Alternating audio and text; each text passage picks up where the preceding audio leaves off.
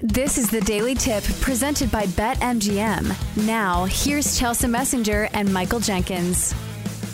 I was just looking at some of these stats for the players who are contending for the best OPS in baseball. Of course, it's Ohtani that has the best OPS, but it's wild to me that the Braves replaced Freddie Freeman with Matt Olson, who has like almost identical numbers to Freddie Freeman, and he's also younger and cheaper, because I don't know if you remembered when the Braves got rid of Freddie Freeman. It was a big deal. I think a lot of people thought Freddie Freeman was going to be a Brave for life. Then he went to the Dodgers. We know that he's from California, so like I think that was a good move for him as well. Got to play for a contender as well, but still, the fact that Matt Olson is sitting at the second best OPS in all of baseball, he has 107 RBI on the season, and the guy's hitting 274. Like, this is crazy. It's like they got the carbon copy of Freddie Freeman. It's wild to me. And younger and cheaper, right? Like, I remember when it happened. Like you said, people around baseball going, why would they do this? Why would they knew exactly why they were doing it, because they love locking up young players on affordable contracts relative to their production. And that's what the Braves lineup, their entire roster is littered with. Young guys whose production relative to their salary is through the roof. That's what's craziest about this. Like, we always scream and yell about teams in baseball, Chelsea, and rightfully so, who don't want to spend money, right? Like, you've got your Royals and your Pirates and your A's, the teams that don't spend any money, and they pay for it all the time, right? Like, they're lucky to get 2 or 3 years of competitiveness within the same number of decades. But then we also crush the teams that spend way too much, right? Like, Steve Cohen is just getting absolutely blistered because the Mets are a disaster and their payroll this year was somewhere north of $350 million. But we don't, I think, pay enough attention to the teams that spend money, but spend it efficiently, which is exactly what the Braves are. They spend money, but they spend it efficiently. And that might be, I haven't dug into it. I probably should have done my research before I went down this line of logic, but like, I would love to know like what the cost per win is for the Atlanta Braves, because I would be willing to bet it's far and away the best in Major League Baseball. Oh yeah. Some of the moves that they have made have not been the splashiest. Like, the year that they won the World Series, their big moves were adding Adam Duvall, Marcella Ozuna, I believe, and I think there was one other outfielder, because that's the year that Ronald Acuña Jr. didn't even play. He was hurt that year, and they still won the damn World Series. So I think you're right. Like, that's what I look for when teams that I am investing to win the World Series in is the front offices that are not just making the moves for the obvious players, but the players that fit the role for them and that are sometimes on the come up. Because it's similar to betting. Like, you don't want to buy when the stock's like extremely high.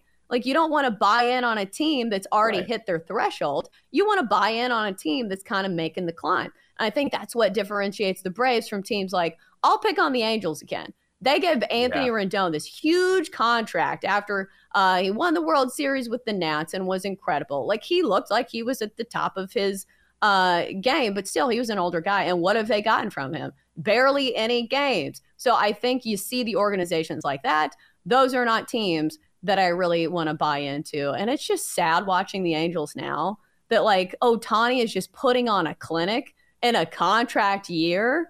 Like, how do you think the vibes are? It's just like, well, at least we have him for another month. It's just the Angel. I can't imagine being an Angels fan and having Ohtani and Trout and just, and then thinking, well, they're probably going to trade him at the deadline so they can get something for him. And then they don't. They go all in at the deadline.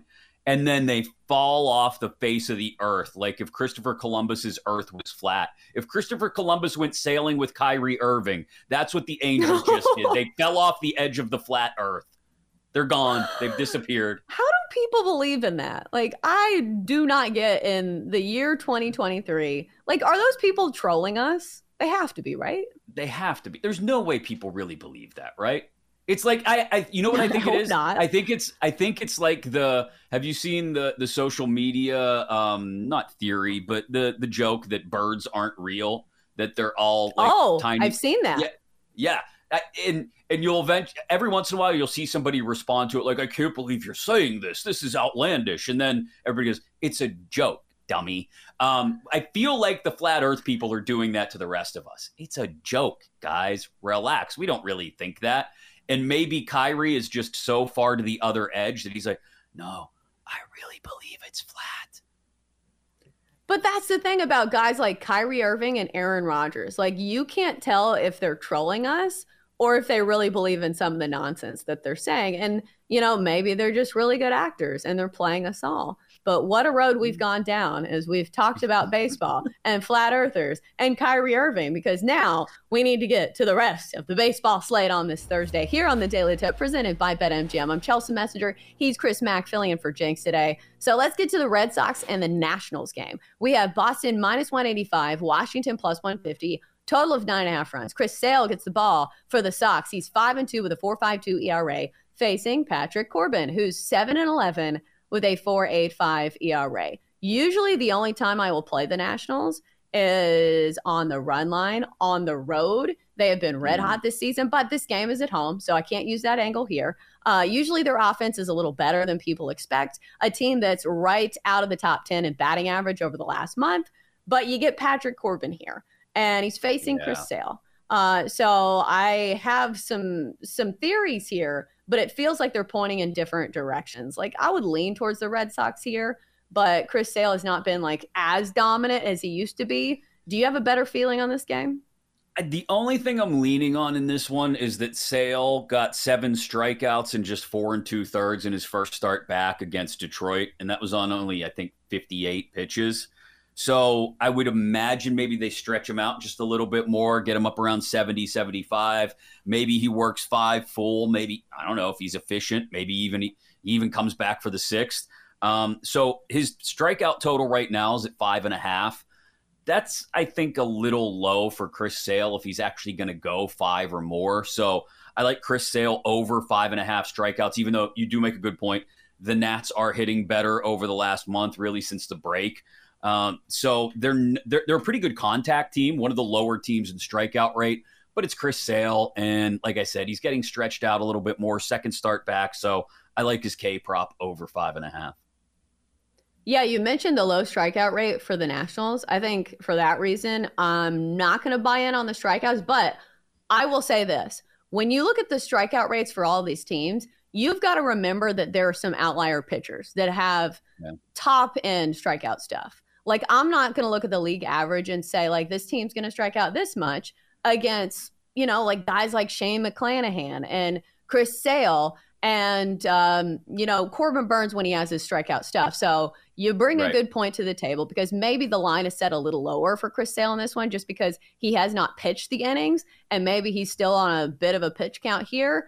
So I would lean towards the over, but there is the sabotage factor there that the Nationals are a contacts hitting team and they're going to at least put the bat on the ball and not miss too many pitches. But Chris Sale has filthy stuff, so I wouldn't talk off of it.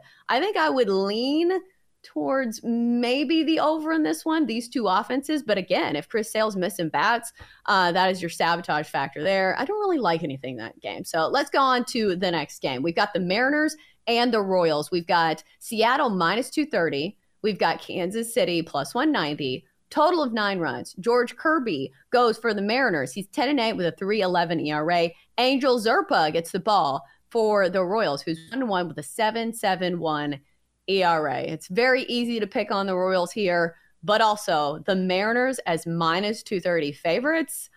I don't know about that. Yeah, I don't know about that. I think I like the total. Total's at 9, I think, right? And the Royals have given up, I want to say, like 9 runs a game over the last week. They've been absolutely blasted by the Mariners and the series before that. They gave up a 12 spot to the Cardinals in one game. They just they're giving up a ton of runs right now. This is an afternoon game too, isn't it? I want to say it is. Kansas City and yeah, this is a 2:10 start. So I imagine we're talking about a hot, steamy day in Kansas City, Kauffman Stadium. We get a little bit of the weather effect, a little bit of the bouncing ball effect. I like the over 9, definitely. I think Seattle may score that many. Yeah, I think you've got to get creative when playing this game. I think either you take a Seattle team total or you ride George Kirby in some aspects. Mm-hmm. But I don't really love playing pitchers off of a complete game because George Kirby went 9 innings last time against the Orioles, which is a good thing. Like, when you shut down the Orioles offense, it means you have found something with your game. And he's been really good over his last 3, 7 innings, only 1 earned run against the Angels to start before that, along with 5 strikeouts. So George Kirby clearly has found his stuff. Maybe you play an earned runs total, maybe under 2.5 for George Kirby. I need to check that. It might be 1.5, but still, I think George Kirby has a good one. Not sure how long he goes, but him to record a win is plus 105. So maybe that is the way to go. If you think the Mariners win, and if you think George Kirby can record the win. So that's kind of like a same game parlay. Like, it sounds so simple, but it means that the Mariners need to be ahead when George Kirby is in the game, and they need to win the full game. So it's plus 105 for a reason, but I do like it. So I'll go with that. Let's go to the Tigers and the Guardians. Detroit minus 115, Cleveland minus 105, total of 8.5 here. Tariq Skubal goes for the Tigers, 2-2 with a 4.18 ERA, facing Xavier Curry, who's 3-1 with a 3.39 ERA. Imagine playing Wheel of Fortune with Xavier Curry's name. Like, you're like, okay, it has a Z, an X, and a V. Can you guess this name? That is a great Scrabble. I'm going to try. I stink at Scrabble, but the next time I play, I'm going to try Xavier just to see if anybody calls me on it. And if they don't, I mean, I'd have to get the X and the Z, which I guess is like not very likely in Scrabble. This is why I suck at it, because I don't even understand the rules. But my point stands anyway, that it would be a really good Scrabble word, Chelsea. Xavier. When's the last time you played Scrabble? Haven't heard that name in years. Just last week, because my kids wanted to for some reason. And about halfway through the game, when we had a board full of 3- and 4-letter words, we all looked at each other and said, I think we're done with this. I can't stand Scrabble. It just drives me nuts because I don't have the you have to have patience to play Scrabble. You got to sit there and rearrange the letters and look at the board, and oh, there's a triple letter score there, and oh, I could put a Q here, and I don't have time for it. It's too time consuming. It requires too much patience. I was just gonna say, I feel like our era is not allowing of board games. Like, I don't think people's attention spans are long enough for board games anymore. Although I will say, do you remember the era of Words with Friends? Like, that was kind of like Scrabble. Yeah. Do you remember that? I was really good at that. I was terrible at it but that was different in that, like, you would get a notification and you could sit there for 3 hours and come up with a word, right?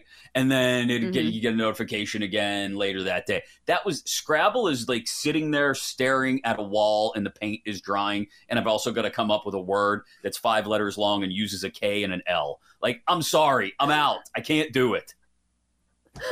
I'm like that on most board games, like Monopoly. I don't want to set up all those little houses. They always fall over. And like, I don't want to count money. Like, I'm not a banker. Game of Life. The Game of Life has like a finite amount of time you can spend on it. It's usually like a half hour if you're playing with kids and you keep it moving. Game of Life is quality. I'll say that's one of the board games that I still like. Oh, well, I don't like any board games. I will make a stand against board games because they make me bored. Maybe it's built into the name. That is your competitiveness. That is your competitive nature coming through, because I can guarantee you're one of those people that if you start losing and it becomes evident that you are going to lose the board game, you either just get up and walk away and say, screw this game, I hate it, it's stupid and dumb, or you flip the board over or something like that. That's why I don't do bowling. Like, I hate bowling because it's like somebody's girlfriend that goes up there and they're like, hee, hee, hee, and they do it grandma style and they get a strike and they're like, oh, whatever. I'm like, God, I just palmed this ball for nothing, for a spare. So do not ask me to go bowling. Do not ask me to wear those dumb shoes that don't match my outfit. I hate bowling. Okay. Oh, we were supposed to have a play for the Tigers and Guardians, weren't we? Yeah, I don't like that game. Do you have a play?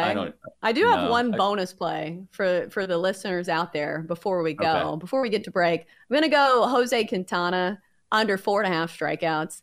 He is facing a team that has not been striking out much lately. That is the St. Louis Cardinals. Their offense has also come alive. Jose Quintana is not a strikeout pitcher, did not hit this last time around. So I will hit the under 4.5 strikeouts for Jose Quintana. And I will continue hating on bowling as well, because it sucks. And the shoes are ugly. Exactly. Those are on our hate list for the day. For more, listen to The Daily Tip presented by BetMGM. Weekday mornings from 6 to 9 Eastern on the BetQL network, the Odyssey app, or wherever you get your podcasts.